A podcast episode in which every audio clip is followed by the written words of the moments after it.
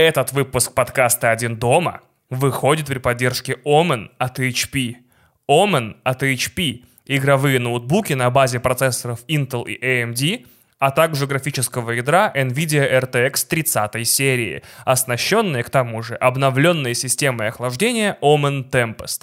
Omen 15 — это не только сочетание крутого дизайна для работы и производительности для игры — это мощь ПК в компактном корпусе ноутбука. Omen от HP. Ноутбуки, которые делают все лучше.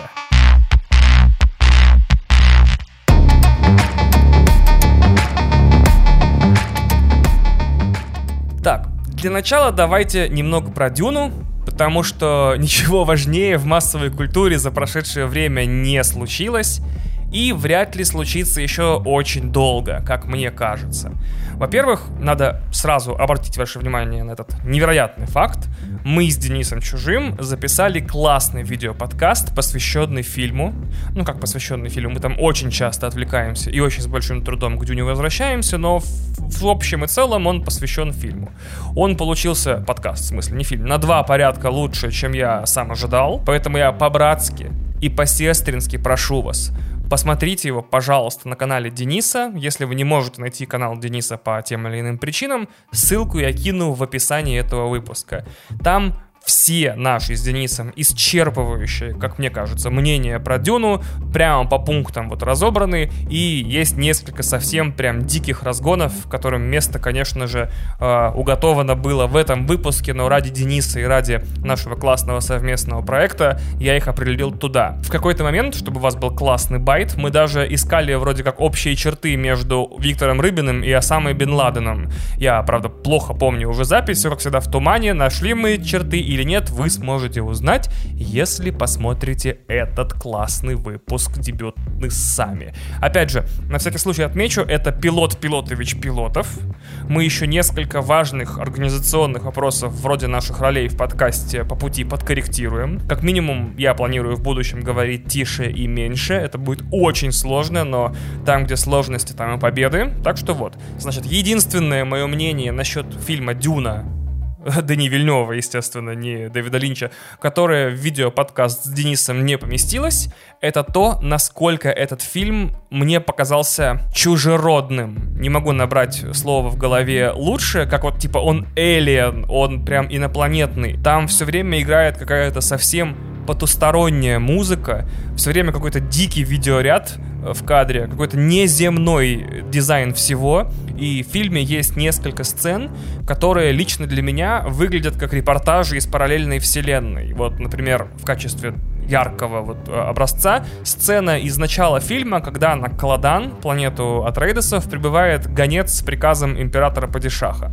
И вот там, в этой сцене, буквально каждый кадр, каждая нота музыки каждый шлем каждого костюма выглядит настолько живо и ярко, но при этом чужеродно. И, вот я не могу прям слово найти, не по-земному, что я на секунду пожалел, что Вильнев не сделал «Звездные войны», потому что заканчивается этот фильм так же, как должны заканчиваться, э, как должен был заканчиваться седьмой эпизод. Э, во-вторых, я очень давно не ходил в кино, на кино, два раза за время проката. То есть в лучшем случае, даже на самые невероятные и потрясающие фильмы я ходил в кино и на выходе из зала в голове отмечал, что надо потом пересмотреть его когда-нибудь дома, когда он как следует утечет или там, простите, не знаю, выйдет в онлайн-кинотеатрах. И вот мне на первом просмотре в премьерный четверг, где-то на 20-й минуте фильма, вспомнилось, что у меня еще взяты билеты на понедельник, и я такой, господи, какой кайф! Я ведь это посмотрю уже через 4 дня второй раз, и это довольно для меня много значит. Особенно учитывая, насколько я ненавижу кинотеатры теперь после вот этой годичной паузы, когда в них никто не ходил, э, и они были закрыты еще к тому же, да, э, немаловажный факт, потому что теперь в них нужно собираться. Э, мало нет, давайте с самого начала начнем. Нужно выбрать время, когда ты свободен, чтобы посмотреть фильм. А, чего? Туда нужно собираться, нужно прям в календаре, вот, не знаю, какую-то дату, время выбирать. Туда нужно э, собираться, туда нужно ехать, туда нужно добираться, там, значит, нужно садиться э, на совершенно упоротых экранах смотреть это кино, значит, потому что вот э, про промахиваюсь я с киноэкранами э, в последние месяцы, когда хожу в кино, куда чаще, чем попадаю, то есть вечно какие-то странные полосы появляются на экране, не в смысле появляются, они там просто есть весь фильм, э, то просто какие-то выцветшие лампы, которые уже не светят, и весь фильм это негры ночью грузят уголь, просто оттенки нахер черного, и, короче, кошмар и мрак. Э, и вот, несмотря на это все, на то, что я прям, фак, еще же люди не очень сильно помогают, да, смотреть кино сейчас, с которыми ты смотришь кино. Но тем не менее, вот, несмотря на все это, я сходил на Дюну два раза и дико доволен. И в-третьих, вот еще одна важная деталь, я впервые вижу настолько единогласные респекты фильму в соцсетях. То есть везде звучит настолько стройный хор похвалы, что я даже в какой-то момент подумал, что это бэндвэгон такой, когда мнение большинства подавляет желание выражать противоположное мнение какое-либо то ни было. Типа никто просто не решается заявить, что фильм ему показался так себе, потому что боится сверхмассового осуждения от всех тех, кто его хвалит даже в какой-то момент уже, если честно, мне немного хочется услышать хоть от кого-нибудь критику. Прям вот как у Нагана в том треке. Музыка твоя говно, сам ты гопник, из твоих поклонников минимум каждый третий уголовник. Хочется прочитать, что Дюна так себе фильм. Вильнев уже не тот. И вообще ставлю этому фильму 0 из 10 за какие-нибудь там, не знаю, сюжетные дыры и нереалистичность. Типа вообще червяков видели? Червяки, они вот такусенькие, вот такусенькие, с палец, а там вот эта червячина. Такого не бывает. 0, 0 из 10 там, не знаю, золотой говно-Оскар, там, Михал Оскар, я не знаю, еще какая-нибудь херня. Отдельно хочу отметить, что дубляж в этот раз очень интересным образом отличился. Вот в прямом смысле отличился. Барона Харконнена в России озвучили просто невероятно. Очень круто. А в оригинале, как, как это ни странно, голос Стеллана Скарсгарда — это голос Стеллана Скарсгарда. И, и, и чё? Я люблю гнать на дубляж. Это прям одна из моих любимых тем. Я терпеть не могу дубляж, но тут, в данном случае, я очень приятно удивлен. Харконнен в русской дорожке звучит до дрожи пугающе. Прям враждебный, супер злой, страшный голос, но при этом я полез на кинопоиск, и актер озвучания Сергей Чихачев похож на самого доброго человека на земле, такого медвежонка. Парадокс. Вообще, мне очень понравилась эта деталь. Но особенно меня удивили прокатные успехи Дюны, которая в России, э, судя по хронике в СМИ, соревновалась с Mortal Kombat за самые быстрые постковидные сборы. Отдельно отмечу, что не за самые большие, а именно за самые быстрые. О самых больших сборах за этот год мы поговорим чуть-чуть позже, чуть-чуть ниже по течению подкаста. У нас тут получается в момент, когда Дюна соревнуются с Mortal Kombat, понятно, что у нас тут конец 90-х никак не может закончиться. Я даже не буду вас прикалывать, что у нас в этом же году вышел уже новый альбом Земфиры, впереди новая Матрица, где-то в начале года был фильм «Потом и Джерри». Я не знаю еще пара таких символов. Я, честно, где-то вот в районе двух часов дня сяду делать уроки со стаканом кола-као, чемпион среди какао, к слову, и смотреть «Звездный час» в понедельник днем. Я хз вообще, что происходит, э, очень удивительно. Э, во все годы, когда до этого в Твиттере использовались вот эти конструкции, что вот э, выходит новый фильм по этой франшизе, выходит новый фильм по этой франшизе, а еще вот видеоигра, э, ремейк старый выходит, это все было, конечно, забавно, в этот раз пугающе, потому что еще Diablo 2 вышел в этом сезоне. Короче, кошмар. И, разумеется, я под вот эту вот массовую культурную ностальгию, под возрождение, значит, былых брендов э, успешно в массовой культуре, подвел большую теоретическую базу со ссылками и факт-чеком, как я люблю. Значит, смотрите, в 2012 году испанский культуролог Елена Альет Альдея в своем эссе отметила, что после экономического кризиса 2008 года мир окончательно принял вот эту неопределенность будущего и шаткость любого настоящего. Типа, что вообще непонятно, что будет дальше, и еще и сейчас тоже непонятно, что будет сейчас. В итоге э, массовая культура на это отреагировала вооруженной ностальгией, weaponized nostalgia. То есть в кино и в массовой культуре теперь э, грусть по былым временам, когда все было понятно и просто, это орудие массовой психологической разгрузки от проблем настоящего. И ее теория состоит в том, что после больших потрясений массовая культура баюкает зрителя картинками такого карамелизированного прошлого, типа, смотри, как это было весело, вот когда-то была Дюна, помнишь видеоигру, а вот когда-то была Матрица и так далее. Это происходит бессознательно, не то чтобы голливудские боссы типа как-то нас программируют тем самым, но тем не менее.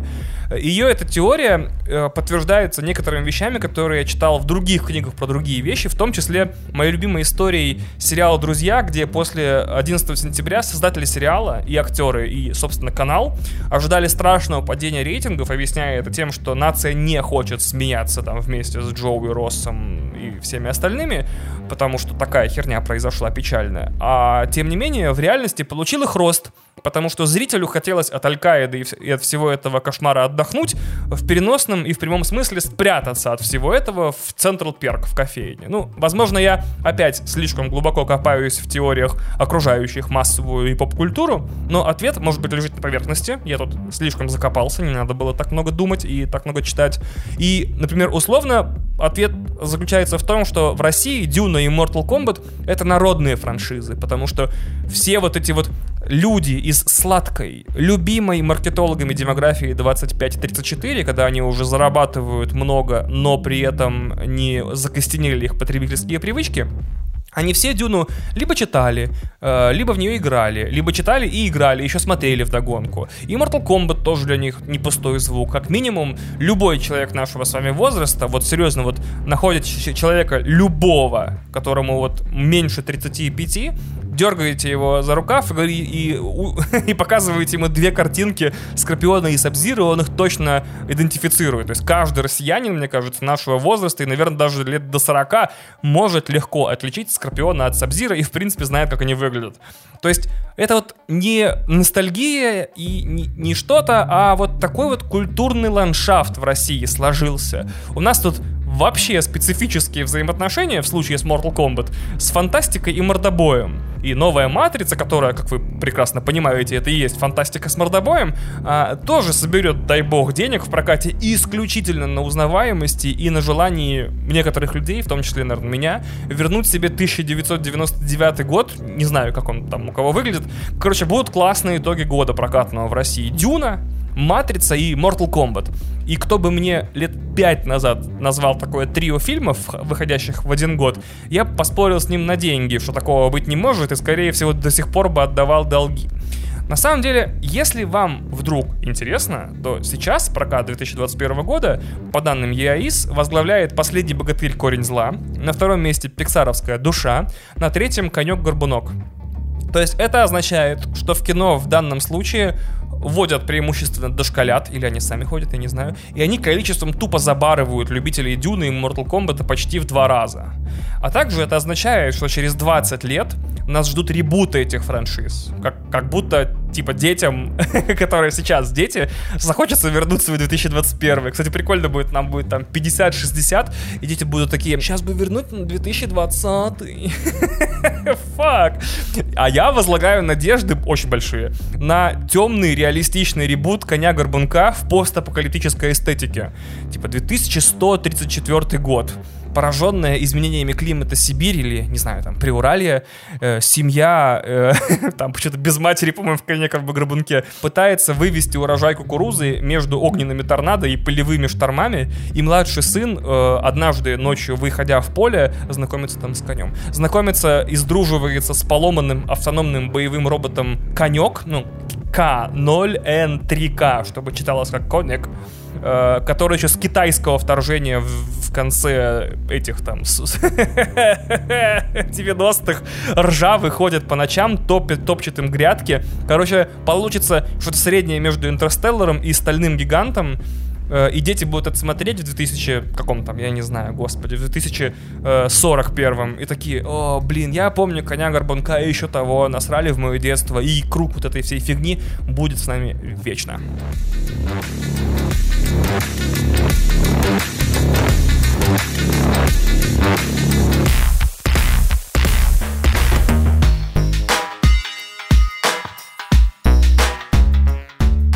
Один из вопросов современной массовой культуры, которые не дают мне покоя, э, где ковид э, в теле и киноблокбастерах? Прикольно звучало. Где ковид в теле? Ну, блин, в горле, по-моему. Я не знаю. По всему организму. Я очень мало знаю о вирусах. Не надо так позориться. Э, я знаю ответ на свой вопрос. Нигде. Потому что все, что в кино и на телевидении выходит сейчас, снималось год, полтора, иногда даже и там два, в некоторых случаях три назад. Это касается в равной степени фильмов и сериалов, и также крупнобюджетных игр, которые вообще обычно делаются там 3-4 года.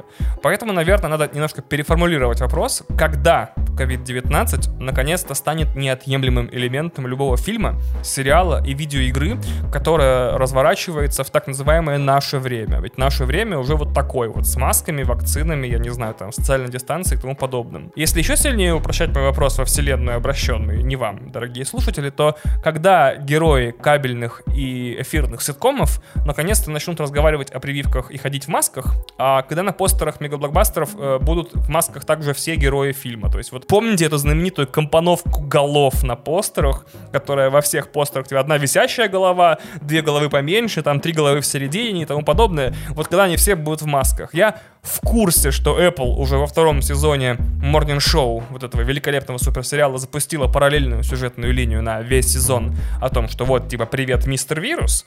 Но там как бы рассказывается о самом начале пандемии, там, буквально первый квартал 2020 года.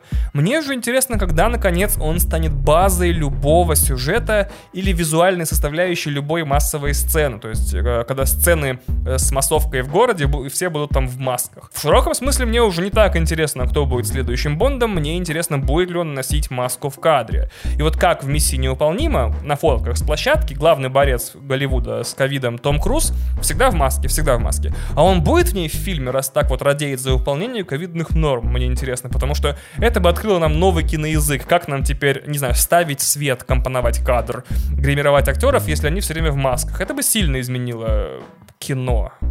Ведь за сто лет существования его было не так много революций или изменений в бытовой жизни людей, которые бы накладывали такой сильный отпечаток на художественные миры.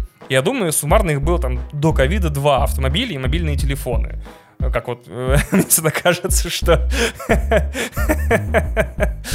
типа половина сценариев стало проще писаться или сложнее в два раза. Вообще интересный вопрос. Когда появились мобильные телефоны, типа теперь герои могут другу звонить и писать. What the fuck? И как быть актером, которые десятилетиями получали и просили деньги за то, чтобы появляться своим лицом в кадре, но которым теперь придется по-любому играть в масках? Ну, скорее всего. Ну, вероятно. Ну, потенциальный. Иначе, что это вот за главный герой? Что он без маски ходит? Он что, нарушает, что ли, изо всех сил? Короче, непростой вопрос. И в любом случае получается, что Mortal Kombat так или иначе э, стала самой актуальной франшизой современности.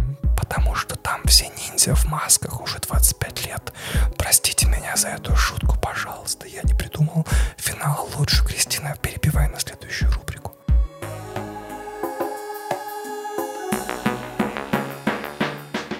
Раз уж у нас такой совсем попкультурный выпуск получается, давайте самый золотой свой разгон вам озвучу, который у меня уже несколько лет в голове сидит и сильно меня беспокоит. Теперь этот подкаст будет выполнять вот такую терапевтическую функцию. Значит, раз уж так получилось, смотрите, когда вы последний раз, э, вы, ты слушатель, Илья, ты в последний раз что-то смотрел или играл полностью вслепую?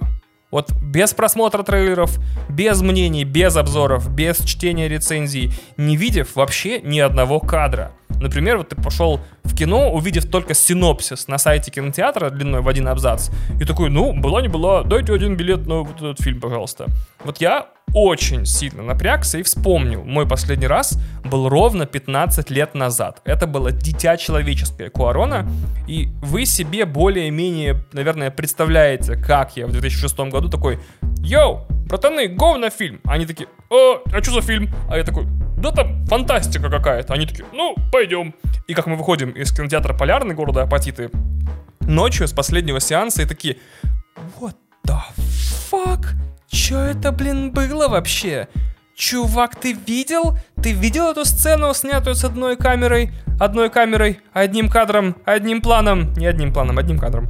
Вот. Ты видел, как-то как-то танк выстрелил, блин, в здании? What the fuck was that, чувак? Какого хрена? И вот с тех пор я как-то вот независимо от фильма «Дитя человеческое», который вот на это не повлиял, начал регулярно потреблять киношные игровые новости и регулярно смотреть трейлеры, тизеры и пристально изучать анонсы. Еще раз повторю, фильм «Дитя человеческое» на это не очень сильно повлиял, точнее никак. Просто вот так сложилось в моей жизни, что я увлекся новостями вот в этой сфере. И получается уже минимум лет 12, как максимум 15, я веду свои любимые фильмы еще со стадии анонса или покупки прав на их съемки до сеанса в кино прям за руку. То есть я такой знаю, ага, вот, фильм начали снимать. Так, купили права. Вот первые кадры со съемок, вот первый трейлер, вот второй трейлер, третий трейлер, четвертый трейлер. Вот там, значит, э, отрывок, интервью посмотрел, пошел в кино. Все, весь, весь фильм у меня всегда, к сожалению, как на ладони. И то же самое с играми. Вот я узнаю о начале разработки, смотрю всякие промо-материалы, трейлеры, анонсы конференции эти летние, и все, игра выходит, я все о ней уже знаю. И в любом случае получается, что на вступительных титрах чего угодно, сериалов, фильмов, игр, последние десятилетия я точно знаю, что это, кто это сделал, какие там, не знаю, сложности были на этапах производства, кто в этом производстве участвовал, как выглядела рекламная кампания, и примерно знаю наперед, ну, допустим, первые полчаса фильма или как минимум с играми первый час точно. Дам четкий пример. В 1991 году Кэмерон построил рекламную кампанию второго Терминатора так, что фильм выглядел как возвращение робота с лицом Шварценеггера, чтобы убить, наконец, Джона Коннора лично, а не, так сказать, работать через его мать. А сейчас, когда выходят новые терминаторы, тебя через каждый трейлер, через каждый постер, через каждое окно в браузере и каждое, там, не знаю, какое-нибудь интервью о фильме информируют. Вот злодей, вот герой, смотри, не перепутай, иди в кино, покупай билеты, пока. В последний раз когда фильм действительно был загадочным, э, по-моему, по-моему, это был «Мстители. Финал», в котором в трейлере были кадры только из первого получаса фильма, кошмар вообще. А последний раз, когда я не знал, чего ждать от игры, это был Death Stranding. Ну, там как бы херово поймешь, что я в итоге получил там. Непонятно. И то, по ощущениям, по ощущениям, я знал о них больше, чем следовало все равно, и все равно сюрпризов почти не оставил сам себе. И вот настоящий вопрос. Зная все о каждом фильме, каждом сериале и каждой игре, в которую я там, не знаю, потребляю, счастлив ли при этом я? Нет! Как будто кино, сериалы игры не несут в себе больше никаких сюрпризов, даже если их, особенно если их замышлял автор или авторы. Я всегда все знаю, вплоть до того, э, как будут выглядеть самые крутые кадры в самых крутых экшн-сценах, потому что я 50 раз пересмотрел все трейлеры. И вы сейчас такие, чувак, ну так не смотри эти чертовы трейлеры и не читай эти чертовы новости. А? Как тебе такая смелая идея? Вот не нравится тебе, что ты все знаешь, ничего не узнавай. И я такой, вау, дорогая аудитория, спасибо за такое безумное предложение, дорогие мои подкаста-слушатели, но я реально не могу остановиться. Это как аддикция, это типа, опа, трейлер, опа, анонс нового фильма, опа, я не знаю, там отрывок выложили в интернете из игры. Это как, если меня оставить дома, одного и вернуться через сутки, я на полу, в луже собственных слюней, смотрю все трейлеры и читаю все новостные ленты про фильмы и игры. Вот не могу, это прям... Вот Кристина, например, мой пример для подражания. Решила не смотреть трейлеры новой «Матрицы», чтобы не ломать себе кайф от самого фильма, чтобы если там были сюрпризы, она бы их увидела в кино. А я не могу остановиться, это как наркотическая зависимость. Я уже семь раз смотрел трейлер новой «Матрицы». Я еще, не знаю, вообще буду все смотреть, буду все интервью читать, все все сливы, все спойлеры, все. Вот. Кое-какие спойлеры я уже прочитал. А, я предпочел бы меньше знать. Меньше знать о выходящих фильмах и играх, но я не могу это сделать, даже если захочу, даже если отключу себе интернет мобильный и любой интернет, буду сидеть дома, потому что теперь это не мой выбор. Вот как только вышел трейлер нового Паука, по соцсетям пошел мем «Привет, Питер». И все. Как ты увернешься? Ты теперь, о, блин, ну вот, в третьем Человеке-пауке будет снова Альфред Малина. Теперь, получается, все с помощью малины портят друг другу малину. Это тлетворное влияние Паши Пивоварова на этот подкаст.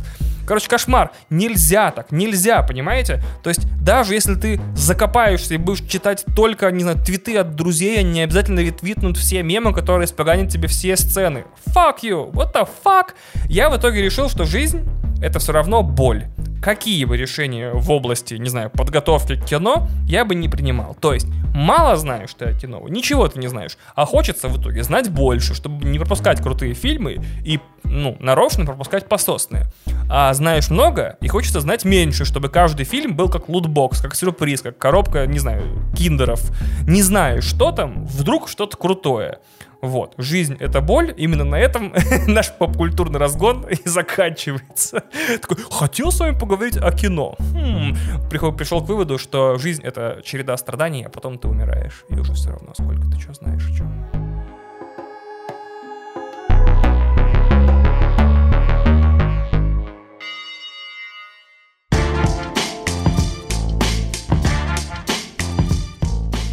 Не могу вам не рассказать о книге «Не надо стесняться», покупка которой в день начала продаж, два месяца назад, не вызвала у меня ни секунды сомнений. Я увидел анонс, я увидел второй анонс, узнал, когда начало продаж, ломанулся, сломя голову, значит, в э, музей-гараж, купил себе экземпляр и доволен до сих пор как пес. Так, значит, не надо стесняться, это подробная хронология российской поп-музыки с 91 по 21 год. То есть 30 лет русской попсы от London Goodbye Кармен до Кадиллака, LJ и Моргенштерна. Идет книга, значит, годами, попесенно. То есть каждый год новые 5, 6, 7 главных там определяющих песен, э, и они поданы в виде совокупности компиляции интервью с ее авторами и исполнителями и при, прочими причастными там персонами. Всего в книге не круглые, но смешные 169 nice песен, и это гигантский ярко-розового цвета фолиант на тысячу страниц, настоящая супер сокровищница музыкальных story и кайфуль. Тут, наверное, на всякий случай, чисто для проформы, как будто я цитирую пресс-релиз, нужно отметить, что книга это, это продолжение специального номера журнала Афиша, вышедшего в 2011 году, где история российской музыки была взята не за 30, а за 20 лет по понятным причинам, потому что номер вышел в 2011 году, с 91 по 11 год. И в книге не только в итоге обновили все интервью по тем песням, которые были в журнале, но еще 10 лет как бы дописали, заново собрали песни и опросили новых героев, причем интервьюеры суперзвездные, типа Сергей Мудрик, музрет вечернего Урганта, Коля Редькин, ведущий в Писке, Гриша Пророков, ведущий Плиц and Chips. Там еще другие замечательные, блестящие люди берут интервью, эти просто у меня в голове отложились почему-то. Вот. А, невероятных, а, не знаю, трудов стоило, скорее всего, производство этой книги, то есть я не представляю, как умирали люди на редактуре, тысячу страниц интервью как бы редактировать, смотреть, э, не знаю, согласовывать с теми, у кого эти интервью взяты, чтобы там, не дай бог, какой-нибудь пяхи не было сказано. С ума можно сойти. А, называется книга «Не надо стесняться» в честь песни «Стацамен», точнее, строчки из песни «Стацамен» Ивана Дорна, а, которая, по мнению составителей эм, книги и ее главного редактора Горбачева, э, ну, не Михаила, а Александра, э, что она вот, эта песня в 2011 году развернула всю поп-музыку в России с ног на голову, и потому что не надо стесняться, это главный лейтмотив в книге, что попса это не стыдный, типа низкий жанр, который требуется и необходимо презирать, а зеркало действительности и такой, знаете, градусник народных настроений. Я на 100% подпишусь под тезисом, что Стацамен — это веха, это музыкальная веха в, в истории России. Это была первая песня на русском языке, которую я в своей жизни зашазамил, а потом сразу же бросился слушать артиста немедленно, прямо сейчас, полностью весь альбом Кондорн, невероятное количество раз я переслушал. И вообще считаю, что после нее, конечно, российская музыка прям реально изменилась. И, и, и еще я ее, в принципе, стал воспринимать как бы ближе к себе. Я такой, вау, но если такое в России делают, то можно и послушать. Я решил ее читать ритуально. Вот так вот. Я по утрам смотрю клипы на упомянутые в ней песни. Э, потому что очень часто разговор в книге идет э, не о самой песне, а также о том, как снимался клип и как он на что-нибудь в итоге повлиял, или какие там случаи были на съемках. А потом читаю главу, собственно, про песню. Потом оцениваю, хватит ли времени на еще одну песню и повторяю процедуру. То есть читаю строго по утрам и вот разовыми дольками, гомеопатическими дозами. За два месяца я добрался всего лишь до середины 90-х, потом, поэтому я думаю, что может быть через полгода примерно я отдельно расскажу о том, что я вот эту книгу дочитал, монументальную, и соберу самые крутые cool story из нее какой-нибудь личный топ-10. Вот. Обещать не буду, к тому же к этому моменту книга успеет нормально продастся, и все, кто торопится ее прочитать, прочитают, а остальные, может быть, получат мою выжимку, когда я уже до конца ее доберусь. В любом случае, вот тот период, про который я сейчас читаю, 95-96 э, год, это адский Диснейленд. Это не Россия, это какое-то пространство неограниченных возможностей и безумия. Каждая, почти каждая история хита в этой книге выглядит, если очень усредненная, объединяя это все в одну историю, то вот так. Типа, совок развалился, и нам нечего было делать. Я умел, ну, типа, петь, а Колян, типа, ну, играть. И мы, значит, занимались форцой, зарабатывали тем, что продавали видики из Чехии. Потом, значит, сняли на эти деньги, э, заработанные вот на видиках из Чехии, э, студию, значит, записали песню. Ее как-то услышал один очень уважаемый в Москве бандит.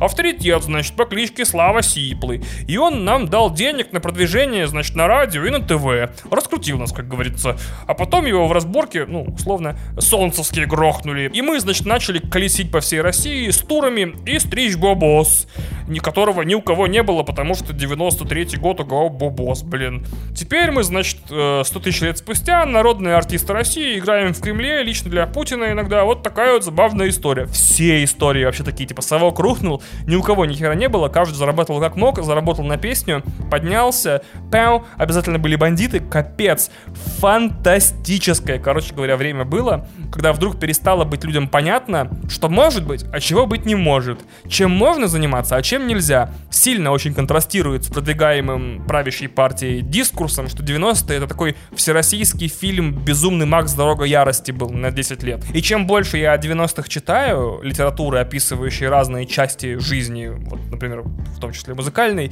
тем больше понимаю, что лихие в этом случае не значит злые. Типа лихолесье нет лихие, значит, ну, блин, не знаю, давайте какой-нибудь пафосно скажу, что повороты на дороге жизни в тот период были круче.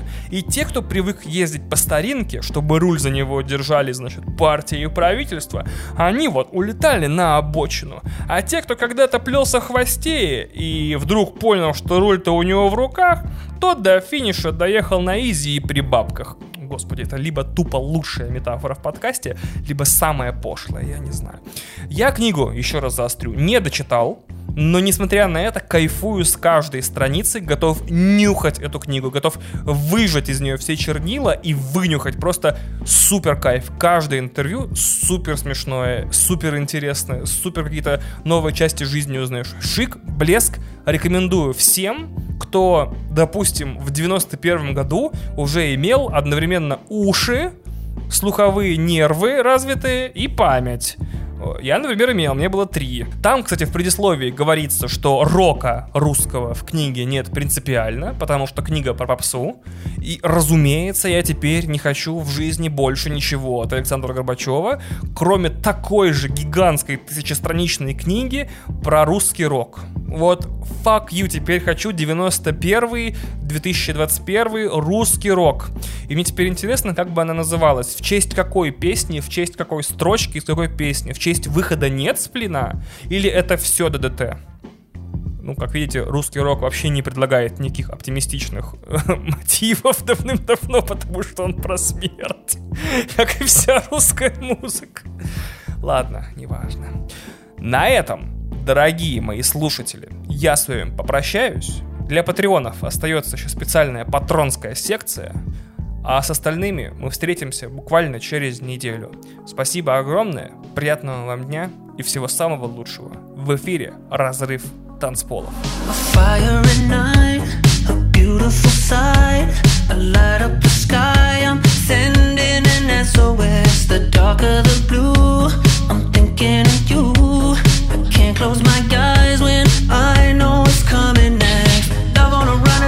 Horizon. It's coming, it's coming up golden. far from the city I got you with me and we don't really know where we're going. I'll take the ride with you, wherever you want me to. I can't resist when you're looking at me, I'm gone. Lost in the heat wave